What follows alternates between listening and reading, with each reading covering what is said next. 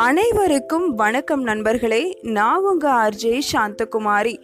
போன பகுதியில் ஜூலியன் எப்படி யோகி ராமனை சந்திச்சாரு எப்படி சிவானாவுக்கு போனாரு அது மட்டும் இல்லாமல் சிவானா கிராமம் எப்படிப்பட்டது அங்கிருந்த முனிவர்கள் எப்படிப்பட்டவங்க சிவானாவுக்கு போனவுடனே ஜூலியன் எப்படி உணர்ந்தாரு இது மாதிரியான விஷயங்களை பார்த்தோம். அதோடு தான் நிறைவு செய்திருந்தோம். இப்போ அடுத்த பகுதியில் நம்ம இன்னும் நிறைய விஷயங்களை தெரிஞ்சுக்க போகிறோம் வாங்க கதையோட பயணிக்கலாம். இந்த பகுதியோட தலைப்பு முனிவர்களின் ஆன்மீக சீடன். மாபெரும் கனவு காண்பவர்களின் கனவுகள் ஒருபோதும் அப்படியே நிறைவேற்றப்படுவதில்லை. அவை எப்போதுமே அவற்றையும் தாண்டி அப்பால் கொண்டு செல்லப்படுகின்றன.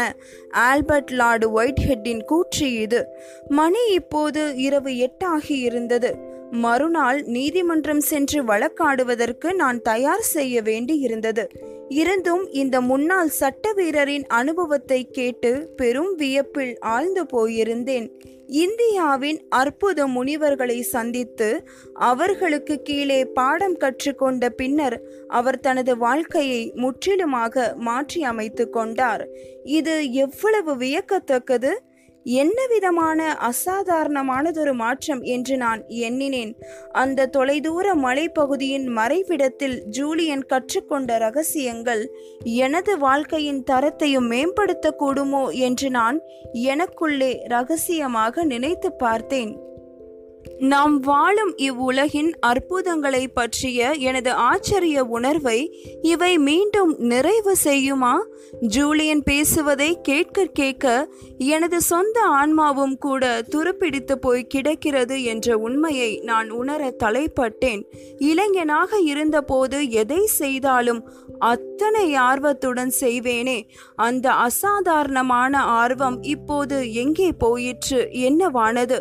அந்த நாட்களில் மிக சாதாரணமான விஷயங்கள் கூட என்னை மகிழ்ச்சியில் திளைக்கச் செய்தன. ஒரு கால் எனது தலைவிதியை மறுபடி கண்டுபிடிப்பதற்கான நேரம் எனக்கு வந்துவிட்டது போலும். தனது நெடும் பயணத்தை பற்றி என்னிடம் தென்பட்ட வியப்புணர்வையும் முனிவர்கள் தனக்கு கற்றுக் கொடுத்த வாழ்க்கை முறையை கற்றுக்கொள்வதில் எனக்கிருந்த ஆர்வத்தையும் உணர்ந்து கொண்ட ஜூலியன் தனது கதையை மேலும் வேகமாக சொல்லலானார். அவரது அறிவு தாகமும் பல ஆண்டுகள் நீதிமன்றத்தில் வாதாடி கூர்மைப்படுத்தி கொண்ட மதியும் சேர்ந்து ஷிவானா மக்களிடையே அவரை ஒரு விரும்பத்தக்கவராக ஆக்கியிருந்தது. ஜூலியன் மீது அவர்கள் கொண்ட அன்பின் அடையாளமாக அத்துறவிகள் தமது கூடத்தில் ஒரு கௌரவ அங்கத்தினராக அவரை சேர்த்து கொண்டனர். தமது பரந்து விரிந்த குடும்பத்தில் ஒருவராக அவரை நடத்தினர். மனம் உடல் மற்றும் ஆன்மா இவற்றின் செயல்பாடுகள் பற்றிய தனது அறிவை விரிவடையச் செய்யவும் தன்னை தானே அடக்கி ஆள்வதை சாதிக்கவும் மிகுந்த ஆர்வம் கொண்டவராய் ஜூலியன் விழித்திருந்த காலம் எல்லாம் யோகி ராமனின் கற்பதிலின் கீழ் செலவழித்தார். ஒரு ஆசிரியராக இருப்பதை விட அந்த முனிவர் ஜூலியனுக்கு ஒரு தந்தை போலவே ஆகிவிட்டார். இருந்த போதிலும் அவர்களுக்கிடையே இருந்த வயது வேறுபாடு என்னவோ ஒரு சில ஆண்டுகள் மட்டுமே பல பிறவிகளின் ஒன்று கூடிய ஞானம் முனிவரிடம் இருந்தது என்பது வெகு தெளிவாக புலப்பட்டது. மேலும் இதில் மிகவும் மகிழ்ச்சி தரும் விஷயம் என்னவென்றால் அந்த அறிவை அவர் ஜூலியனுடன் பகிர்ந்து கொள்ள விருப்பத்துடன் இருந்ததுதான். காலையில் சூரிய உதயத்திற்கு முன்பாகவே யோகி ராமன் தனது உற்சாகமிக்க மாணவனுடன் அமர்ந்து வாழ்க்கையின் பொருள் பற்றிய தீர்க்கமான உட்பார்வைகளால் அவரது சிந்தனையை நிரப்புவார். மேலும் அதிகமான சக்தி உருவாக்கும் திறன் மற்றும் மன நிறைவுடன் வாழ்வதற்கு தான் கற்றுக்கொண்டுள்ள ஆனால் பிறருக்கு அதிகம் தெரியாத செய்முறைகளையும் அவருக்கு விளக்குவார். நீண்ட காலம் உயிர் வாழ்ந்திருக்கவும் இளமையுடன் இருக்கவும் மேலும் அதிக மகிழ்ச்சியுடன் இருப்பதற்கான புராதான கொள்கைகளை யார் வேண்டுமானாலும் பயன்படுத்தி மேற்கண்ட விளைவுகளை பெறலாம் என்று அவர் ஜூலியனிடம் கூறினார். அந்த கொள்கைகளையும் விதிமுறைகளையும் அவர் ஜூலியனுக்கு கற்றுக் கொடுத்தார். சுய கட்டுப்பாடு மற்றும் சுய பொறுப்புணர்வு ஆகிய இரட்டை ஒழுக்கங்கள் மேலை நாட்டில் அவரது வாழ்க்கையின் அங்கங்களாக விளங்கிய குழப்பம் மற்றும் ஆபத்து இவற்றுக்கு திரும்பச் செல்லாதவாறு அவரை காப்பாற்றக்கூடும் என்பதையும் ஜூலியன் கற்றுக்கொண்டார். வாரங்கள் மாதங்களாக உருண்டோடிச் சென்றன. ஜூலியனும் உயர் நோக்கங்களுக்காக பயன்படுத்தப்படுவதற்கென விழிப்படைவதற்கு காத்து கொண்டு அவருக்குள் உறங்கி கிடந்த உள்ளார்ந்த சக்தியின் கருவூலத்தை மெல்ல மெல்ல புரிந்து கொள்ள தலைப்பட்டார். சில சமயங்களில் ஆசானும் மாணவனும் சும்மா உட்கார்ந்து இந்தியாவின் ஒளிரும் ஆதவன் கீழே உள்ள மலையடிவாரத்தின் பசிய புல்வெளிகளிலிருந்து மேலே கிளம்பி வருவதை கவனிப்பதுண்டு. வேறு சில சமயங்களில் அமைதியான தியானத்தில் அமர்ந்த வண்ணம் மௌனம் கொண்டு வரும் பரிசுகளை ருசித்த வண்ணம் இருப்பதுண்டு. பின்னும் வேறு சமயங்களில் இருவரும் ஊசியிலை காடினூடே நடந்து சென்ற வண்ணம் தத்துவ கருத்துக்களை பற்றி விவாதித்து கொண்டும் தமது அருகாமையையும் நட்பையும் ரசித்து கொண்டும் இருப்பதுண்டு. தனது தனிப்பட்ட ஆன்மீக விரிவாக்கத்தின் முதல் அறிகுறிகள் அவர் ஷிவானாவின் மூன்று வாரங்கள் தங்கியிருந்த போதே புலப்படத் தொடங்கிவிட்டன என்று ஜூலியன் கூறினார். வெகு அற்பமான விஷயங்களிலும் ஒரு எழிலை அவர் கண்டு கொள்ள தொடங்கினார். விண்மீன்கள் மின்னும் இரவின் கரிய வானப்பரப்பாகட்டும் மழையில் நனைந்து வைரமாய் ஜொலிக்கும் ஒரு சிலந்தி வலையாகட்டும் எதுவானாலும் அதை ஜூலியன் உள்வாங்கிக் கொண்டார். மேலும் அவரது புதிய வாழ்க்கை முறையும் அதனுடன் தொடர்பு கொண்ட புதிய பழக்கங்களும் அவரது அக உலகத்தின் மீது ஆழமான தாக்கங்களை ஏற்படுத்த தொடங்கின. மேலை நாட்டில் வாழ்ந்திருந்த அத்தனை ஆண்டு காலமும் அவரது பிடியில் சிக்காமல் போக்கு காட்டிய ஆழமான அமைதியையும் உள்ளார்ந்த சாந்தத்தையும் முனிவர்களின் கொள்கைகளையும் செயல்முறைகளையும் பயன்படுத்த தொடங்கிய ஒரு மாத காலத்திற்குள்ளாகவே தான் வளர்த்து கொள்ள தொடங்கியதாக அவர் என்னிடம் கூறினார். மேலும் அதிக மகிழ்ச்சி நிரம்பியவராகவும் இயல்பாக செயல்படுபவராகவும் அவர் மாறினார். கடந்து செல்லும் ஒவ்வொரு நாளும் அதிக சக்தியுடனும் கூடுதல் உருவாக்கும் திறனுடனும் இருக்கலானார் ஜூலியனின் கண்ணோட்டத்தில் ஏற்பட்ட மாற்றங்களை தொடர்ந்து உடல் சக்தியும் ஆன்மீக வலிமையும் அவருள் தொடர்ந்து வந்தன. முன்னர் ஊளைச்சதையுடன் இருந்த வடிவம் வலிமையுற்று இழைத்து தசைப்பிடிப்புடன் இருகத் தோன்றியது. முன்னர் வெளிரியிருந்த முகம் இப்போது நல்ல வண்ணம் கூடி ஒளியுடன் திகழ்ந்தது. தன்னால் எதையும் செய்ய முடியும் தன்னால் என்னவாகவும் இருக்க முடியும் என்று அவர் உண்மையிலேயே உணர்ந்தார். நம் ஒவ்வொருவருக்குள்ளும் இருக்கிறதாக அவர் உணர்ந்திருந்த அளவற்ற ஆக்க சக்தியை தன்னால் திறக்க முடியும் என்று கருதினார். வாழ்க்கையை போற்றி பேணத் தொடங்கினார். அதன் ஒவ்வொரு அம்சத்திலும் தெய்வீகத்தை பார்க்க தொடங்கினார். அந்த ஆன்மீக துறவிகளின் கூட்டத்தின் புராதான செயல்முறை தனது மந்திர செயலை செய்ய துவங்கி இருந்தது. தனது கதையை தன்னாலேயே நம்ப முடியவில்லை என்பதை உணர்த்துமாறு ஜூலியன் பேசுவதை சற்று நிறுத்தினார். பின்னர் தத்துவ ரீதியாக பேசத் தொடங்கினார். ஜான் ஒரு மிக முக்கியமான ஒரு விஷயத்தை நான் உணர்ந்து கொண்டுள்ளேன். இந்த உலகம் அதனுள் எனக்குள்ளே இருக்கின்ற தனிப்பட்ட உலகமும் அடங்கும். உனக்குள்ளே வெற்றி என்பது இல்லை என்றால் வெளி உலகில் பெறும் வெற்றி பொருளற்றதாகிவிடுகிறது என்பதையும் என்னால் பார்க்க இயலுகிறது. நலமாக இருப்பதற்கும் செல்வச் செழிப்புடன் இருப்பதற்கும் இடையில் ஒரு மாபெரும் வித்தியாசம் உள்ளது.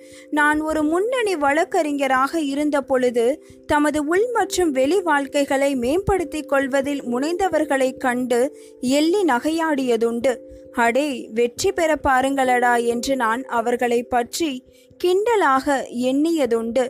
ஆனால் தன்னையே வெற்றி கொள்வதும் ஒருவரது மனம் உடல் மற்றும் ஆன்மாவை தொடர்ந்து நன்கு பராமரிப்பதும் ஒருவரது உயர் தன்னுருவை கண்டு கொள்வதற்கும் ஒருவர் கனவு காணும் வாழ்க்கையை வாழ்வதற்கும் இன்றியமையாதவையாகும்.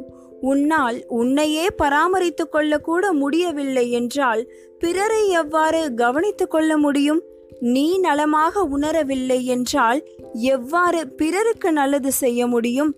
நான் என்னையே நேசிக்கவில்லை என்றால் உன்னையும் என்னால் நேசிக்க முடியாது என்றார் ஜூலியன். திடீரென்று அவர் படபடப்பு கொண்டவராய் சற்றே சங்கடத்துடன் காணப்பட்டார். இதுவரையில் நான் யாருக்கும் இவ்வாறு எனது இதயத்தை திறந்து காட்டியதில்லை. இதற்காக நான் மன்னிப்பு கேட்டுக்கொள்கிறேன் ஷான் அந்த மலைப்பகுதியில் நான் அத்தகையதொரு உணர்ச்சி பிரவாகம் உடைத்து கொண்டு பெருக்கெடுத்ததை உணர்ந்தேன். பிரபஞ்சத்தின் சக்திகளை பற்றிய ஒரு ஆன்மீக விழித்தெழுதலை உணர்ந்தேன். நான் அறிந்து கொண்டவற்றை பற்றி மற்றவர்களும் அறிந்து கொள்வது அவசியம் என்று நினைக்கிறேன். மிகவும் தாமதமாகிவிட்டதை கவனித்தவராக தான் என்னிடம் விடை பெற்று கொண்டு போக போவதாக ஜூலியன் அவசரமாக சொன்னார். இப்போது நீங்கள் போக முடியாது ஜூலியன். என்றேன் நான் பதற்றத்துடன் இமயமலையில் நீங்கள் கற்றுக்கொண்ட ஞானத்தை பற்றி கேட்டதில் நான் மிகவும் உத்வேகம் கொண்டுள்ளேன். மேலை நாட்டுக்கு திரும்பிக் கொண்டு வருவதாக உங்கள் ஆசான்களிடம் வாக்கு கொடுத்துள்ள செய்தி பற்றி ஆர்வமாக உள்ளேன். என்னை இவ்வாறு மர்மத்தில் ஆழ்த்திவிட்டு நீங்கள் போகலாகாது. என்னால் அதை தாங்கிக் கொள்ள முடியாது என்பது உங்களுக்கு தெரியும். நான் நிச்சயமாக திரும்பி வருவேன். கவலைப்படாதே நண்பா. என்னை பற்றி உனக்கு தெரியும். ஒரு நல்ல கதையை சொல்ல தொடங்கிவிட்டால் என்னால் நிறுத்த முடியாது. ஆனால் உனக்கு வேலை இருக்கிறது. எனக்கும் கவனிப்பதற்கு சில சொந்த விஷயங்கள் உள்ளன. ஒன்று மட்டும் எனக்கு சொல்லுங்கள். நீங்கள் சிவானாவில் கற்றுக்கொண்ட முறைகள் எனக்கு பயன்படுமா? மாணவன் தயாராக இருக்கும் பொழுது ஆசான் அவன் முன் தோன்றுவார் என்ற பதில் விரைவாக வந்தது. நீயும் நமது சமுதாயத்தில் உள்ள மிக பலரும் நான் இப்போது வைத்துக் கொண்டிருக்கும் அறிவை பெறுவதற்கு தயாராக இருக்கிறீர்கள். நம்மில் ஒவ்வொருவரும் துறவிகளின் தத்துவங்களை பற்றி தெரிந்து கொள்ள வேண்டும். நம்மில் ஒவ்வொருவரும் அதனால் பயன் பெற முடியும். மிகச் சரியாக இருத்தல் என்பது நமது இயல்பு நிலை என்பதை நம்மில் ஒவ்வொருவரும் புரிந்து கொள்ள வேண்டும். அவர்களது புராதான அறிவை உன்னுடன் பகிர்ந்து கொள்வேன் என்று நான் உறுதியளிக்கிறேன். பொறுமை கொள். நாளை இரவு நான் மறுபடியும் உன்னை சந்திப்பேன். இம்முறை உனது இல்லத்தில் அப்போது உனது வாழ்க்கையில் மேலும் அதிக வாழ்தலை கொண்டு வருவதற்கு உனக்கு தெரிய வேண்டிய அனைத்தையும் பற்றி நான் உன்னிடம் சொல்கிறேன். சரியா? என்றார். சரி இத்தனை ஆண்டு காலம் அது இல்லாமல் நான் வாழ முடிந்துள்ளது என்றால் இன்னும் ஒரு இருபத்தி நான்கு மணி நேரம் காத்திருப்பதால் நான் ஒன்றும் செத்துப்போகப் போவதில்லை என்றேன் நான் ஏமாற்றத்துடன். அத்துடன் தெளிவு பெற்ற ஞானியாகிய அந்த முன்னாள் வழக்கறிஞர் எனது மனம் நிறைய பதிலளிக்கப்படாத கேள்விகளுடனும் முடிவடையாத எண்ணங்களுடனும் என்னை விட்டுவிட்டு சென்றார். எனது அலுவலகத்தில் நான் மௌனமாக அமர்ந்திருந்த போது நமது உலகம் உண்மையில் எத்தனை சிறியது என்பதை நான் உணர்ந்து கொண்டேன். எனது விரல்களை கூட நான் இன்னும் நனைக்காமல் இருக்கின்ற மிக பிரம்மாண்டமான அறிவின் தேக்கத்தை பற்றி எண்ணமிட்டேன். வாழ்க்கை பற்றிய எனது சொந்த உத்வேகத்தை மறுபடி பெற்றால் எப்படி இருக்கும் என்று சிந்தித்தேன்.